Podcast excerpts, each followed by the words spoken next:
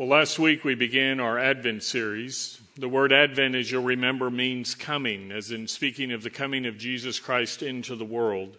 And this is a time where we focus on Christ coming into the world. On our website, you'll find an Advent devotional guide that our staff has prepared. It has readings and songs and family activities and devotionals that will help us during this time to focus our hearts and minds on the coming of Jesus Christ. The greatest gift that God gave to us and that any of us can ever receive is that of his son Jesus, not just at Christmas, certainly the best Christmas gift ever, but at any time of the year. John 3:16 tells us for God so loved the world that he gave his only begotten son that whoever believes in him shall not perish but have eternal life. And so if you've never unwrapped that great gift, I invite you to do so. As we prepare our hearts for him, we're going to see today in Luke chapter 2 that God was at work preparing for his son to come into the world as well. As we look at Luke 2, verses 1 through 3, it says, Now in those days a decree went forth from Caesar Augustus that a census be taken of all the inhabited earth. This was the first census taken while Quirinius was governor of Syria, and everyone was on his way to register for the census, each to his own city. Now, that title Caesar means ruler. Uh, it was actually a family name of the Caesar family that, because so many of the rulers of Rome came out of this family, it ultimately became used as the Roman ruler title. Many of you have heard of the name Julius Caesar. Julius Caesar, as you'll remember, was assassinated on the Ides of March by a group of Roman senators. Julius Caesar Rome was actually a republic, and Caesar was beginning to take more and more power and trying to turn it into an empire. And so these senators uh, assassinated him to keep him from getting control. Now, Julius Caesar was the uncle as well as the adoptive father of uh, Caesar Augustus. As the adopted son of Julius Caesar, he actually had the name Gaius Julius Caesar Octavius. And Octavius was 18 years old and studying in Greece when the assassination of his uncle and adoptive father took place. Now, Octavian was the designated heir to take over for his uncle, uh, but because a coup had taken place, there was a, a, power struggle for the throne. And so Octavian came back, took control of a portion of the army, and he began to uh, take back the parts of the uh, republic that had been scattered among others.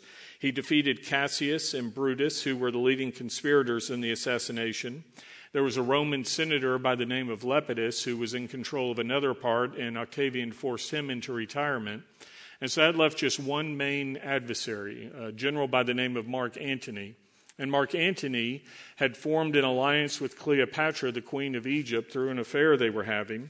And uh, Octavian would go to battle against both of them in their navies at the Battle of Act- Actium in 31 BC, he defeated these combined navies of Egypt and those under Mark Antony. And so, having uh, wiped out the last of the uh, opposition, he was able to consolidate all of the areas of Rome as well as to bring Egypt now in control. And that is what established the Roman Empire. So I said that, that God was preparing things, and Octavius was actually the first Roman emperor and there was something called the Pax Romana, or the Peace of Rome. And that, that created a worldwide system of roads where all of the known inhabited places were connected. There was a single language that was brought in. There was this relative peace among the world. And so this was used by God to begin to prepare the world for the spread of the gospel that was soon to come. Now, being the sole ruler, Octavian took the title we see here of Augustus.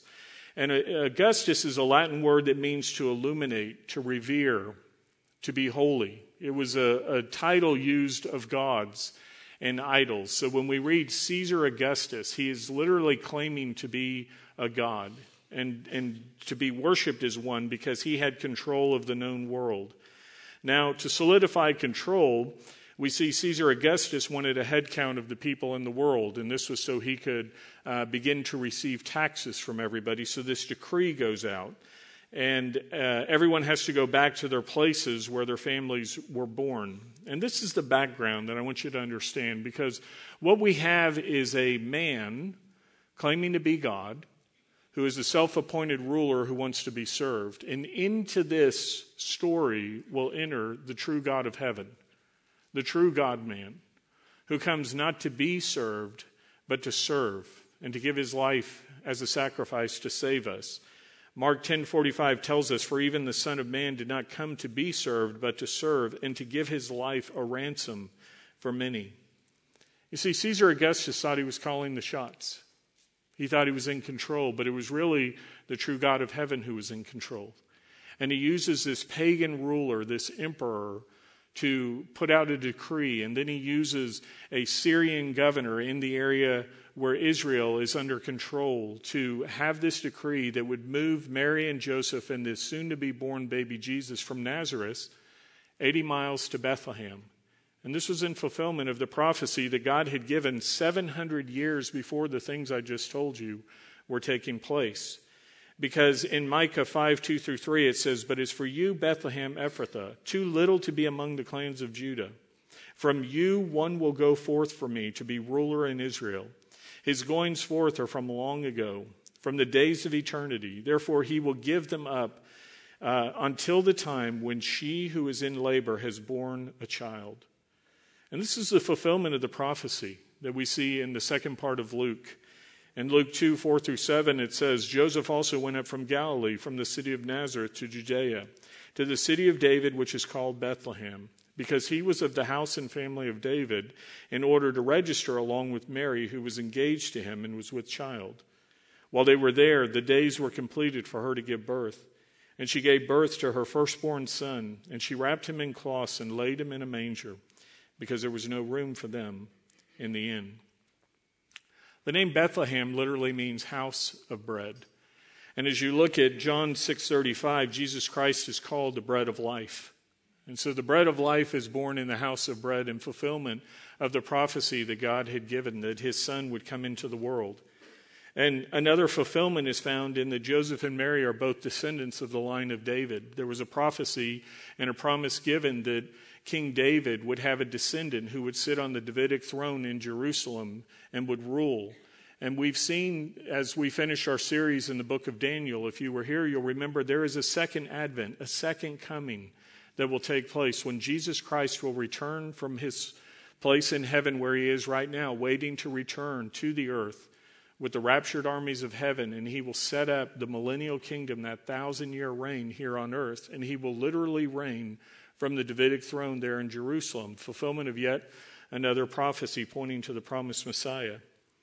As we're talking about these prophecies and the fulfillment of them, uh, mathematicians have tried to figure out what are the odds that a person could fulfill the prophecies found in the scriptures. Now, there are over 350 prophecies in 3,000 verses in the Bible that point to the coming of the Messiah. There are some yet to be fulfilled, like the second coming, the things that we just talked about. But as you look at those that have been fulfilled, if you take even just a handful of them, a portion of the prophecies that were given, and you say, what are the odds that a person could fulfill them? Mathematicians have said that the odds would be 1 in 10 to the 17th power. Now, what does that mean? 1 in 10 to the 17th power. Let me illustrate it this way. Imagine I were to take a silver dollar and I were to put an X on it. And I were to take this silver dollar and I were to go somewhere in the state of Texas and I were to lay it on the ground. And you were to come and you were to find that silver dollar. Now, in order to fulfill the odds of it, it wouldn't just be a silver dollar somewhere in the state of Texas. You would cover the entire geographic landmass of Texas in silver dollars. Not just one layer, two layers, three layers deep, but 10 layers deep in silver dollars. And if you were to get into a helicopter and you were to fly somewhere over the state of Texas, and on your very first try, you were to reach down and pick up the one silver dollar that had an X on it, the odds of you being able to do that would be 1 in 10 to the 17th power. Could you do it? The odds are astronomical. But, friends, it's not just that Jesus Christ fulfilled a handful of the prophecies, he fulfilled every single one that has been given. And the odds of that we can't even calculate. Only God can. And only God could fulfill that because only Jesus Christ is the God man. Caesar Augustus is a man who claimed to be God, but only Jesus is the true God man. In John 3:16, he's called the only begotten Son of God, and the Greek word used there is monogenes. Monogenes is a word that means the unique, one of a kind God man. There is no one who has ever lived or will ever live other than Jesus Christ, who is the Son of God, fully God, fully man. Last week, Jason talked about the virgin birth, where we saw in Matthew 124 through 25, it said, And Joseph awoke from his sleep, and he did as the angel of the Lord commanded him. And he took Mary as his wife, but kept her a virgin until she gave birth to a son, and he called his name Jesus. Now, here in Luke's gospel, we see that this truth is again mentioned because in verse 5 it says Mary was engaged and was with child. Now, in the Jewish culture, there were steps to a wedding. You know, in our society, we'll put a ring on a finger of somebody and say the couple is engaged, but we don't consider them married yet. But in Jewish culture, once the betrothal took place, they were officially married. But the consummation of that relationship would not take place until about a year after. And so when it says that Mary is engaged with child, it's telling us very clearly that she has not had sexual relations with Joseph, and yet she's pregnant. Now, we're reading the Gospel of Luke, and I'll remind you that Luke is a medical doctor. So when Luke tells us this, he's being very precise. He wants the reader to know Mary is still physically a virgin, and yet she is pregnant. And the way that this occurs is found in Luke 135 because there it says, the angel said to her, the Holy Spirit will come upon you, and the power of the Most High will overshadow you. And for that reason, the Holy Child shall be called the Son of God. There's this miraculous conception that takes place through the power of the Holy Spirit. This is a, a virgin birth, as Jason talked about last week, that shows uh, very clearly that Jesus Christ is God. And what we're reading about now here in chapter 2 is where this pregnancy has gone full term. They've made the trip from Nazareth to Bethlehem for the birth. And as they traveled, it would have been a very difficult journey. Uh, any of you ladies who have been pregnant can imagine what it would be like to ride on the back of a motorcycle down dirt trails at nine months of pregnancy. That wouldn't be very comfortable, would it? Well, this is even worse. You're on the back of a donkey. You're going up and down rocky trails. There's dusty uh, trails that you're on, and you're traveling 80 miles from Nazareth to Bethlehem. It would have taken days for this journey to occur. And it's not just the travel that's hard. Remember the setting of the story Rome is in power. Israel is under this foreign occupation. There would be military troops in the streets. There's this decree that has gone out. You're being forced to uproot and crisscross the country as well as everybody else. The roads are clogged. Supplies are in short uh, supply. You can't just go to the, the store and get what you need. Everything has been bought up. We know a little bit of what that's like right now with COVID, right? You've gone to the toilet paper aisle and there's nothing there. You've gone to get disinfectant, there's nothing there. And well, imagine in this day, this is what it is. There's a run on everything, there's no supplies, there's no transportation available. Uh, I think of another difficult time where shortages were in place, and that was 19 years ago. Uh, my wife and I, with our daughter Sarah, who at the time was just four days away from her first birthday, were in California when September 11th happened when the terrorist attacks occurred. And my wife and daughter and I had flown to California because I had a buddy who was uh, that I'd gone to high school with and through college. He had been a Marine fighter pilot and was now working for United Airlines. So he worked for United. His wife was a flight attendant for United, and they invited us to come and got us one of those free tickets you could get as a you know travel voucher. And we had flown there to California. And we were in their house, and we had, you know, we're coming to the end of our vacation, and then September 11th happened. And like many of you, we watched in horror as the events were unfolding on TV, as we watched the planes hitting the Twin Towers, as we watched the Pentagon and the other one in Pennsylvania that went down. And it was a much different experience than maybe some of you had because we were in the home of a pilot and a wife who was a flight attendant, and the phone was ringing off the wall. Other coworkers of them were calling to see is either Steve or Stacy in the air? Are they one of the ones potentially in one of these planes? Then we started getting the operational updates as the flight center was calling in, talking about cancellations, changing things, all that was going to happen. And it became very clear to us that we were not going to be able to fly home. And so I immediately began to try to make preparations to get from California to Texas. And I called Amtrak, and all the trains were stopped or the things were completely booked. I started calling all the rental car companies. None of them were releasing cars, or so we, we were stuck in California. We weren't going to be able to fly home. And I kept finding uh, different avenues and tried different things. And finally, I found a car company that said, Well, we have a van we'll rent you to go from California to Texas at exorbitant rates, but hey, we're going we're going to take it. And so, three days of trying to find a car, I get this van.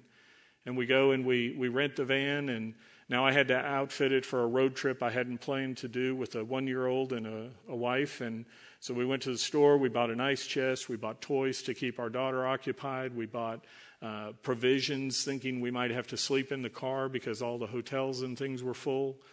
And as we prepared to set out on the road from California to Texas, uh, we finally got on the highway. We got up to highway speed, and as soon as I passed 55 miles an hour, the van started to shake. And it wasn't just a little shimmy. This was like the thing was breaking apart, shaking, right? Have you ever like yelled into a fan and got that, uh, well, imagine a one year old in the back seat screaming, going, as she's being shaken apart. And so I thought, did we hit something? Is the alignment out? What's going on? I pull off to the next exit and I look. The van looks mechanically sound. Uh, get back on the road, same thing. Get up around 55, 56, 57. We're, you know, breaking apart. And so I pull off again. I call the rental company. I say, hey, this, this van is, is defective. And they're like, well, you've got two choices. You can bring it back, or you can take it to Texas and drive 55 the whole way. Well, it had taken three days to find a car, so we decided we would press on. And so, for what was already going to be a long, difficult journey, turned into an even longer and difficult journey as we're driving through the deserts of Arizona and New Mexico, having everybody pass us 20 miles an hour faster as we're crawling along. Uh, we finally make it to Dallas. We go to turn the van in. They go to check us in, and they go, um, You're not supposed to be driving this car, it's been junked. and uh, to keep a, a, lawsuit from happening, I think, they said, No charge. And so, you know, God protected us. We got home. But it was a very long and difficult journey. But it was nothing like being on the back of a donkey at nine months pregnant, trying to get to Bethlehem. You know, as they traveled, God was watching over this young family, and He gets to Beth- them to Bethlehem just in time for the birth of the baby. Now, remember, others were traveling at that time as well. Jason will be talking next week about the shepherds who were a short distance away when the angel appeared to them and told them to go and see the promised one who had been born in this manger. There were magi, wise men, the kings, the three kings who were traveling that were coming. Now, I don't want to mess up anybody's Christmas, but if your home is like mine, we have the manger set up and we have the donkey, uh, you know, donkey, sheep, shepherds, and then we have the camels and the three wise men there at the manger. Uh, they actually didn't come for months, maybe even up to a year after the fact. So you can leave them there. They're in my home as well, right there. But they were traveling uh, sometime after the birth of the baby.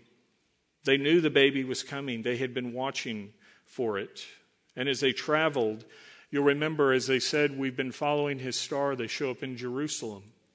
Now, Jerusalem was the capital of Israel. That's where the palace was. That's where the king, you would think, would be. If you were traveling up a road and you saw a sign that said, uh, capital of Israel, next right, wouldn't you pull off and go to Jerusalem where the palace is rather than going five more miles up the road down a dirt uh, path to get to this little speed bump of a city called Bethlehem? Now, how did these magi, these wise men, know to, to come and seek the one who was the promised one? Well, this word magi, magoi, is what's actually in our scripture, the plural form. It's a Persian and Babylonian word that designates an expert in astrology, interpretation of dreams, and other secret arts. Now, this isn't talking about some palm reader. Uh, the reason they're called wise men is because these were the scientists. These were the academicians of the day. These were the, the people who were learned and studied and, and were the, the brain trust of the day. And we're told they're from the east, which is where the Media Persian Empire was located. You remember from our study in Daniel, this would be the area of Iraq and over into Iran, even. And so these are these uh, Persian kingmakers that are coming. And as we saw in Daniel, Daniel was raised in the Babylonian captivity there in the Media Persian Empire. And Daniel 5:11 told us, and King Nebuchadnezzar appointed Daniel chief of the magicians, the conjurers, the Chaldeans and the diviners. So again as we talk about God preparing for his son to come 500 years before the things we're reading about took place, God had placed his prophet Daniel in this place to share the good news about the coming of the promised one, the Messiah. You'll remember in our study in Daniel, the prophecies were so precise they came down to the very day that the Messiah would be here. Remember in Daniel 9:27 when it said the Messiah would be cut off pointing to the crucifixion of Jesus, we saw it came down to the literal day. And so this Babylonian brain trust of the past had the, the readings of Daniel. They had the, the knowledge that the Messiah was coming. They were told to look for the signs and the stars. And as they see the, the triple conjunction of the planets that were taking place, they say it's time. And they began this journey from the east to come and seek the one who was born King of the Jews. And as they come, they go to the palace thinking, well, of course, this would be where the, the, the, King of the Jews would be born. But Jesus wasn't born into royal splendor. Rather, it was a humble manger. The Bible tells us in 2 Corinthians 8 9, For you know the grace of our Lord Jesus Christ that though he was rich, yet for your sakes he became poor, so that through you, so that through his poverty, we might become rich. You know, as you think about what Jesus gave up, we would expect the King of Kings and the Lord of Lords to be born in the most opulent palace on earth. But, friends, even the most opulent mansion you can think of here on planet Earth would be worse than a stable when you compare it to the throne of heaven that he left and came to the earth. As we think about what Jesus did, Philippians 2 5 through 11 tells us this Have this attitude in yourselves, which was also in Christ Jesus, who, although he existed in the form of God, did not regard equality with God a thing to be grasped, but emptied himself, taking the form of a bondservant and being made in the likeness of men being found in appearance as a man, he humbled himself by becoming obedient to the point of death, even death on a cross. For this reason also God highly exalted him and bestowed on him the name which is above every name, so that the name of Jesus every knee will bow of those who are in heaven and on earth and under the earth, and every tongue will confess that Jesus Christ is Lord to the glory of God the Father. This tells us that the eternal Creator, God in heaven humbled himself to the point of becoming part of the creation. God took on the limitations of flesh and blood that we possess as men and women. He became this helpless baby where others had to feed him and change his diapers. The Creator became a part of the creation. The baby of Bethlehem came so that he could ultimately be the Christ of Calvary who would go to the cross and die to pay the penalty of death that you and I owe for our sins. This is something the prophet Simeon points to in Luke 2:34 through 35. As he said to Mary, Behold, this child is appointed for the fall and rise of many in Israel, and for a sign to be opposed, and a sword will pierce even your own soul, to the end that thoughts from many hearts may be revealed. This, of course, is pointing ahead to the crucifixion of Jesus. And as you read in John 19, 25 through 27, you see the fulfillment of this prophecy as Mary stood at the cross watching her son, the baby of Bethlehem, become the Christ of Calvary and be crucified as she wept at the foot of the cross. In Luke 2:11 we're told, "Do not be afraid, for behold I bring you good news of great joy which will be for all the people. For today in the city of David there has been born for you a savior, who is Christ the Lord." Notice three titles that are found there. Savior, showing He's our deliverer, the one who was sent to set us free from the penalty of sin and death. He's called the Christ. Friends, that's not His last name. That's a title that means literally the anointed one, the Messiah. Jesus, a name that means Savior, Savior Messiah, was born. And he's the Lord, showing that although he left his place in heaven and took on flesh and blood, he remained fully God while being fully man. As this amazing truth is being shared with the shepherds, Jason will tell us next week how the messenger appears an angel and the glory of God shining around as he tells them, And I bring you this great news. And it wasn't just one angel. Shortly after that, a whole army of angels appears. If one angel's light was blinding, imagine the beauty of that moment as this angel army appears. Imagine the beauty of the voice as they're singing praises about the baby born, the God man here on earth.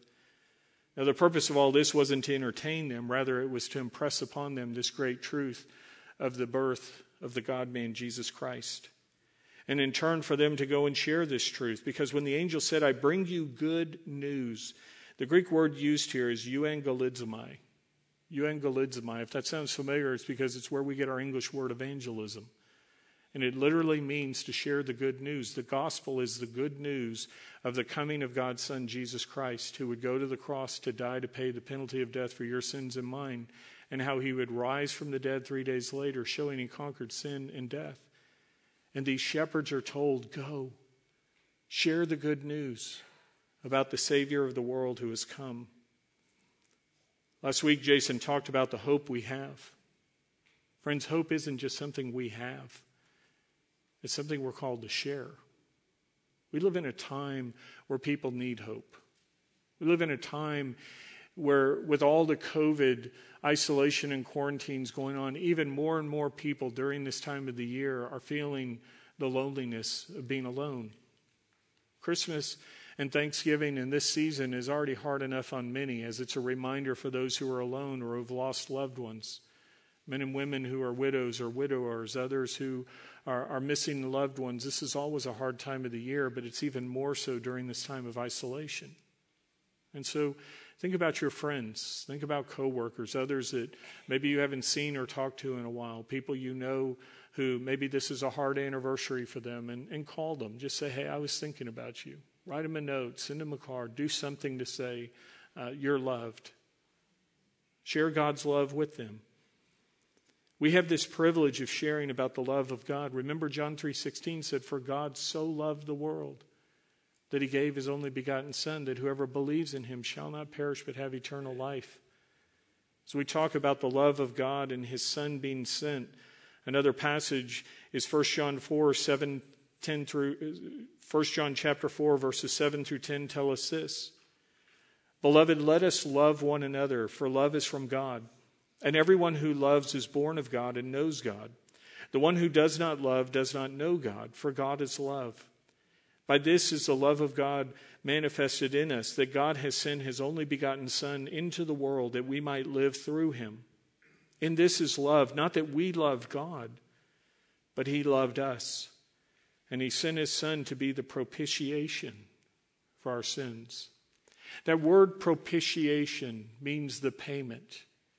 It means the satisfaction, the completion of the debt that was owed, the removal of the wrath. If you kept reading in 1 John 1:14 it says the Father has sent the Son to be the savior of the world. What Luke said. This is the Christmas story. Jesus coming into the world. He took on flesh and blood. Uh, 1 John 4 9 said he was manifested. This word means to make known or to be shown. This, this baby was a manifestation of God as he was born. It's not until the second advent, the second coming of Christ, when we're going to see the full glory of God as he returns as a conquering King of kings and Lord of lords with the armies of heaven. But what we see at the birth of the baby is the manifestation, the full display of God's love. Because Romans 5 8 says, God demonstrates his own love toward us in this while we were yet sinners, Christ died for us. And when he gave his son, it was a demonstration of his love to save us. Is God a God of love? Absolutely. I love the way Max Lucado puts it. He said, if God had a refrigerator, your picture would be on it. If he had a wallet, your photo would be in it. He sends you flowers every spring and a sunrise every morning. Whenever you want to talk, He'll listen. He can live anywhere in the universe, and yet He chose your heart. Friends, God is crazy about you and me. He didn't say, I love you this much or this much. He said, I love you this much. And He spread His arms wide and He died on the cross to save us. As we talk about God's great love for us, 1 John 4:10 says, "In this is love, not that we loved God, but that he loved us, and he sent his son to be the propitiation for our sins." I told you that word means the payment. The full definition of it means to appease, to give satisfaction, as in satisfying the requirements of God's holy law. It not only covers the penalty, but it removes the wrath when we sinned, our relationship with God was broken and He restored it. We've not just been welcomed into the to heaven one day when we die, but it says we're welcomed into the family. He's adopted you and me as sons and daughters of His when we come to faith in His Son. This word for propitiation is the Greek word hilasmos. If you look at the uh, Hebrew, which the, the Old Testament was originally written in Hebrew, but there's a Greek translation called the Septuagint. And in that, if you look at the word for the mercy seat, which is the covering, that, that top of the Ark of the Covenant, you remember the Ark of the Covenant uh, was placed behind the veil in the temple in the Holy of Holies. And this is where the high priest once a year would go beyond the veil and he would place the blood of the sacrifice on this mercy seat covering, this hilasmos, literally the propitiation seat. And as it points to who Jesus is and what he did, it's describing this. As you look at the scriptures, Hebrews 10:4 says, "It is impossible for the blood of bulls and goats to take away sins." All the animal sacrifices offered in the temple, all of the blood spilt, could not remove the penalty of sin. It was just keeping the account current, so to speak. If you've ever had a credit card where you owe a balance and you make just the minimum payment on it, you know the principal is still there. You're just keeping the account current. I saw an ad recently that said, Make this Christmas one you will not soon forget. Charge everything. You know, too many people know the reality of that statement, right? You buy something you can't afford. You owe this payment that keeps showing up on a bill that reminds you after the toys are broken, the fun is gone, that you still owe a debt. You still owe a payment. And friends, there is a payment for sin that is owed. Romans 6:23 says the wages of sin is death. Sin can be fun. But it's been said of sin, it will take you farther than you wanted to go, it will keep you longer than you wanted to stay, and it will cost you more than you ever wanted to pay. And there is a penalty for sin called death that has to be paid. And Jesus Christ came and he paid that penalty that you and I owe. Romans 6:23 says the wages of sin is death, but the free gift of God is eternal life through Christ Jesus our Lord. He gave us this gift of grace. He gave us this baby at Bethlehem to be the payment for our sins. The death of animals could not remove the penalty that was owed, but the death of Jesus Christ, the perfect Lamb of God, could. In John 1:29, when Jesus Christ was coming, John the Baptist pointed to him and said, "Behold the Lamb of God who takes away the sin of the world." When the blood of Jesus was applied to the hilasmos, the top of the mercy seat as he died, the scriptures tell us in John 19:30 as Jesus Christ was breathing his last on the cross, he said, it is finished. That's how it's translated in our English Bibles. The Greek word used there is tetelestai. It literally means paid in full. What was paid in full? The wages of sin is death and to show that the account was closed, to show that it was not a temporary covering, but the bill was paid in full. It was literally ripped up because you remember there was that veil in the temple that separated the Holy of Holies from the rest. Man could not come into the presence of God except once a year. The high priest put that offering of blood just to kind of keep the account current, so to speak. And when Jesus died on the cross, the scriptures tell us in Luke 23 45 that at the moment he died, the veil in the temple was torn in two. And friends, this wasn't some flimsy piece of fabric you could rip. Josephus, the Jewish historian, tells us it was several inches thick. He said you could tie a horse to either end of the curtain and it would not be able to rip it in two. And yet, as Christ died and said, paid in full, God tore the veil in, in two from heaven to earth. Matthew 27 51 says, from top to bottom, showing that God said, The account is closed. I've ripped up the, the bill because Jesus paid the penalty for you and me. He's covered our sins in full. The baby of Bethlehem came to be the Christ of Calvary. And we remember that now as we come to the communion table. As we close today, for those who are worshiping online with us, if you'll take the elements you've prepared, the, the crackers and the, the juice, this is a time where we're going to be celebrating communion. For those of you who, as you came in, you should have picked up a, a little receptacle like this. It has juice on the bottom and bread on top, and we'll talk about this here in a moment. Be careful as you peel back the top, especially the bottom, so you don't spill the grape juice on yourself. But if you'll take and you'll peel back that top layer, you'll find the wafer. And remember, we've been talking about Bethlehem, the house of bread. This is the bread of life, Jesus Christ, as John 6 tells us. He came, he took on flesh and blood because God said there has to be the offering of blood to remove the penalty of sin. The book of Hebrews tells us the blood of bulls and goats and others could not remove it. Only Jesus Christ could take away that penalty. And so, as Christ came, he took on flesh and blood so he could take on your sin and mine as he went to the cross. And as we take and eat this now, we remember the sacrifice of the bread of life, Jesus Christ. Eat it in remembrance of him.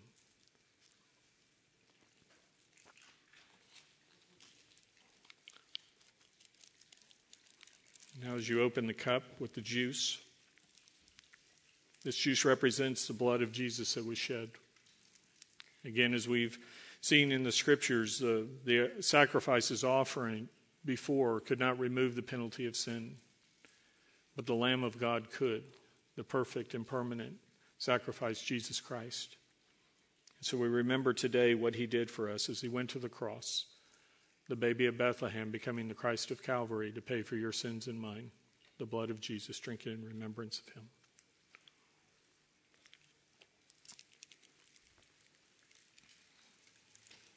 We join me, please, as we go to the Lord in prayer.